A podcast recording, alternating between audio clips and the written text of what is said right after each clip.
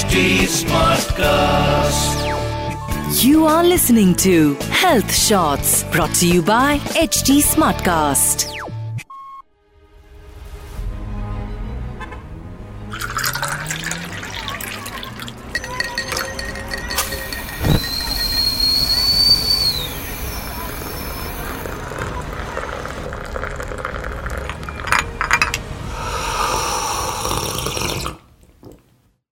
Hello, आदाब, नमस्ते।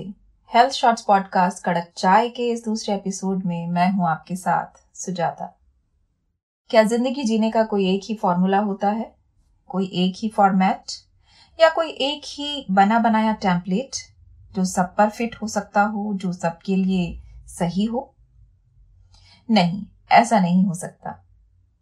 और जो ऐसा सिखाए, उसे पास बिठाइए और एक कड़क चाय पिलाते हुए प्यार से पूछिए, बॉस, कभी आज़ाद सपना देखा है? लीक से हटकर चलने की कभी हिम्मत की है? मालूम है तुम्हारे दायरे के बाहर दुनिया कितनी बड़ी है? होता क्या है ना कि हर कोई आके समझा जाता है कि सही क्या है? जैसे शादी का सही समय क्या है? बच्चे पैदा करने का सही समय क्या है? एक सही आकार की सही बॉडी क्या है? सही करियर क्या है? बहुत से तो ये भी समझाने आ जाएँगे कि सही खाना क्या है और सही औरत होना क्या है। इस तरह सही सही सुनते हुए आप नॉर्मल का एक मिथ गढ़ लेते हो। इसमें सबसे बड़ा हाथ उन लोगों का होता है जो अपने स्वार्थों और सुरक्षा के दायरे से कभी निकल नहीं पाते। एक सैडिस्टिक प्लेजर मिलता होगा ना उन्हें कि देखो, इसे भी मिला लिया अपने वाले पाले में, अब ये बिल्कुल हम जैसा है। हम जैसा नॉर्मल हम जैसा साधारण, बिल्कुल हम जैसा।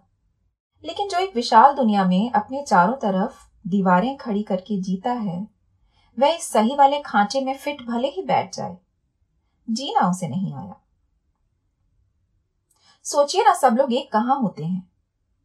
सबकी ज़िंदगी का फलसफा एक सा थोड़ी होता है। और ये ज़िंदगी का फलसफा बनता तो उन हालात से है जिनमें आप पले और बड़े हैं। यह उस सीख से बनता है जो आपकी पिछली पीढ़ी के अनुभव, परिस्थितियों और कष्टों से आपको मिलती है। कोई एक ही तरीका नॉर्मल होता है, कोई एक ही तरीका सही तरीका होता है और वही एक तरीका सबके लिए होता है। ऐसा कहना और मानना दरअसल विशिष्टताओं को खारिज करना है। हम अपने आसपास खास लोगों को उनकी खासियत के साथ स्वीकार नहीं कर पाते। अपनी बात समझाने के लिए दो किस्से सुनाती हूँ। एक थी पंडिता रमाबाई। रमाबाई ने 19वीं सदी में बाल विधवा लड़कियों के लिए शिक्षा के काम किए।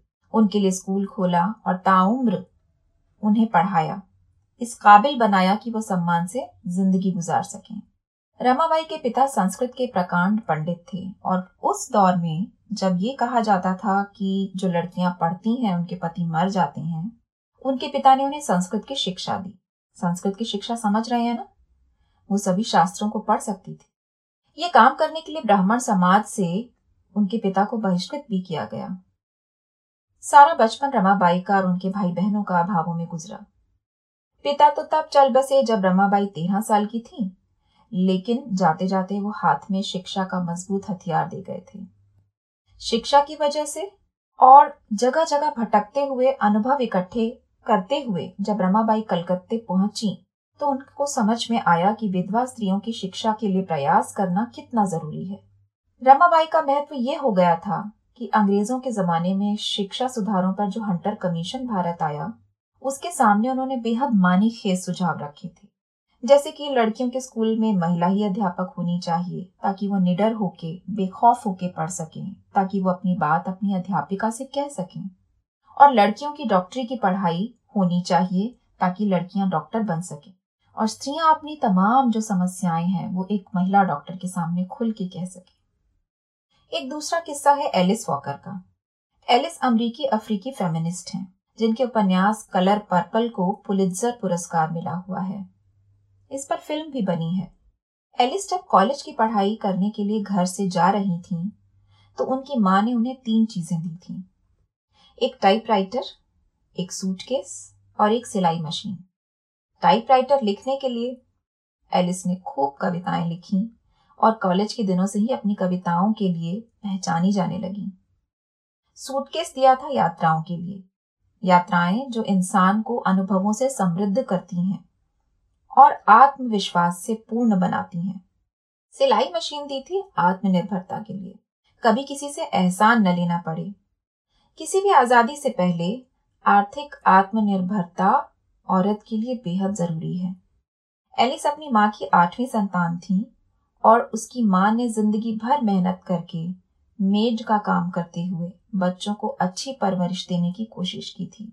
वे अपने जीवन के कष्टों से सबक लेती हुई एक समझदार माँ थी। गरीबी और कष्टों से डर कर बेटी को एक अच्छे घर में ब्याह कर सुरक्षित कर देने का मकसद नहीं था सिर्फ़ उनका। और एलिस भी खुद लेखक बनना चाहती थी।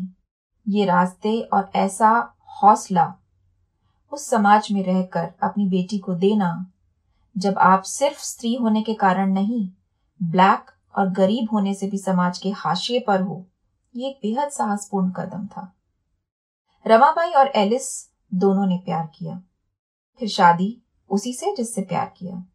क्या हम इन शख्सियतों को उन नॉर्मल वाले पैमानों पर तौलकर इनके साथ न्याय कर सकेंगे? ऐसे तमाम लोग जिनका हम नाम भी नहीं जानते।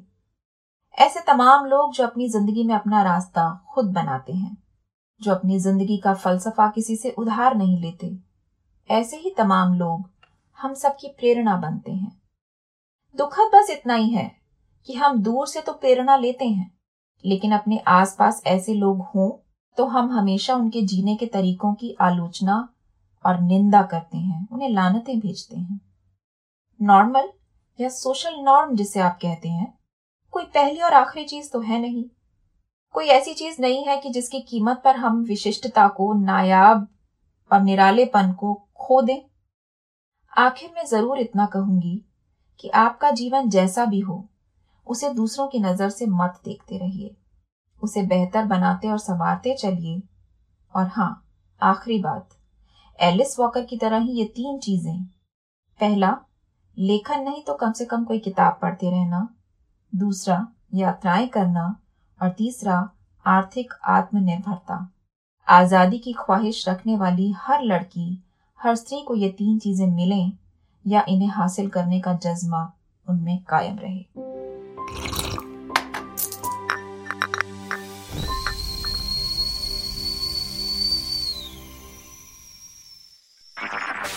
You were listening to Health Shots brought to you by HT Smartcast. HT Smartcast.